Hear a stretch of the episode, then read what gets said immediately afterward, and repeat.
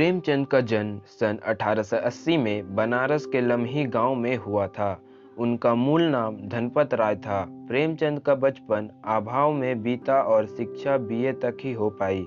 उन्होंने शिक्षा विभाग में नौकरी की, परंतु असहयोग आंदोलन के सक्रिय भाग लेने के लिए सरकारी नौकरी से त्याग पत्र दे दिया और लेखन कार्य के प्रति पूरी तरह समर्पित हो गए। सन 1936 में इस महान कथाकार का देहांत हो गया। प्रेमचंद की कहानियाँ मानसरोवर के आठ भाग में संकलित हैं। सेवा सदन प्रेमाश्रम, रंगभूमि, कायाकल्प, निर्मला, गबन, कर्मभूमि, गोदान उनके प्रमुख उपन्यास हैं।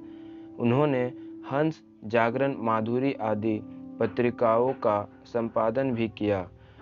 कथा साहित्य के अतिरिक्त प्रेमचंद्र ने निबंध एवं अन्य प्रकार का गद्य लेखन भी प्रचुर मात्रा में किया।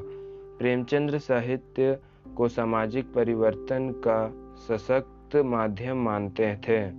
उन्होंने जिस गाँव और शहर के परिवेश को देखा और जिया, उसकी अभिव्यक्ति उनके कथा साहित्य में मिलती है। किसानों और मजदूरों की दयनीय स्थिति, दलितों का शोषण समाज में स्त्री की दुर्दशा और संविधानता आंदोलन आदि उनकी रचनाओं के मूल विषय है।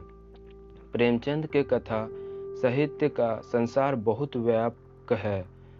उसमें मनुष्य की नहीं, पशु पक्षियों को भी अद्भुत आत्मीयत मिली है। बड़ी से बड़ी बात को सरल भाषा में सीधा और संक्षेप में कहना प्रेमचंद का लेखन की प्रमुख विशेषता है। उनकी भाषा सरल, सजीव और मुहावरेदार है तथा उन्होंने अरबी, फारसी और अंग्रेज़ी के प्राचलित शब्दों का प्रयोग कुशलतापूर्वक किया है।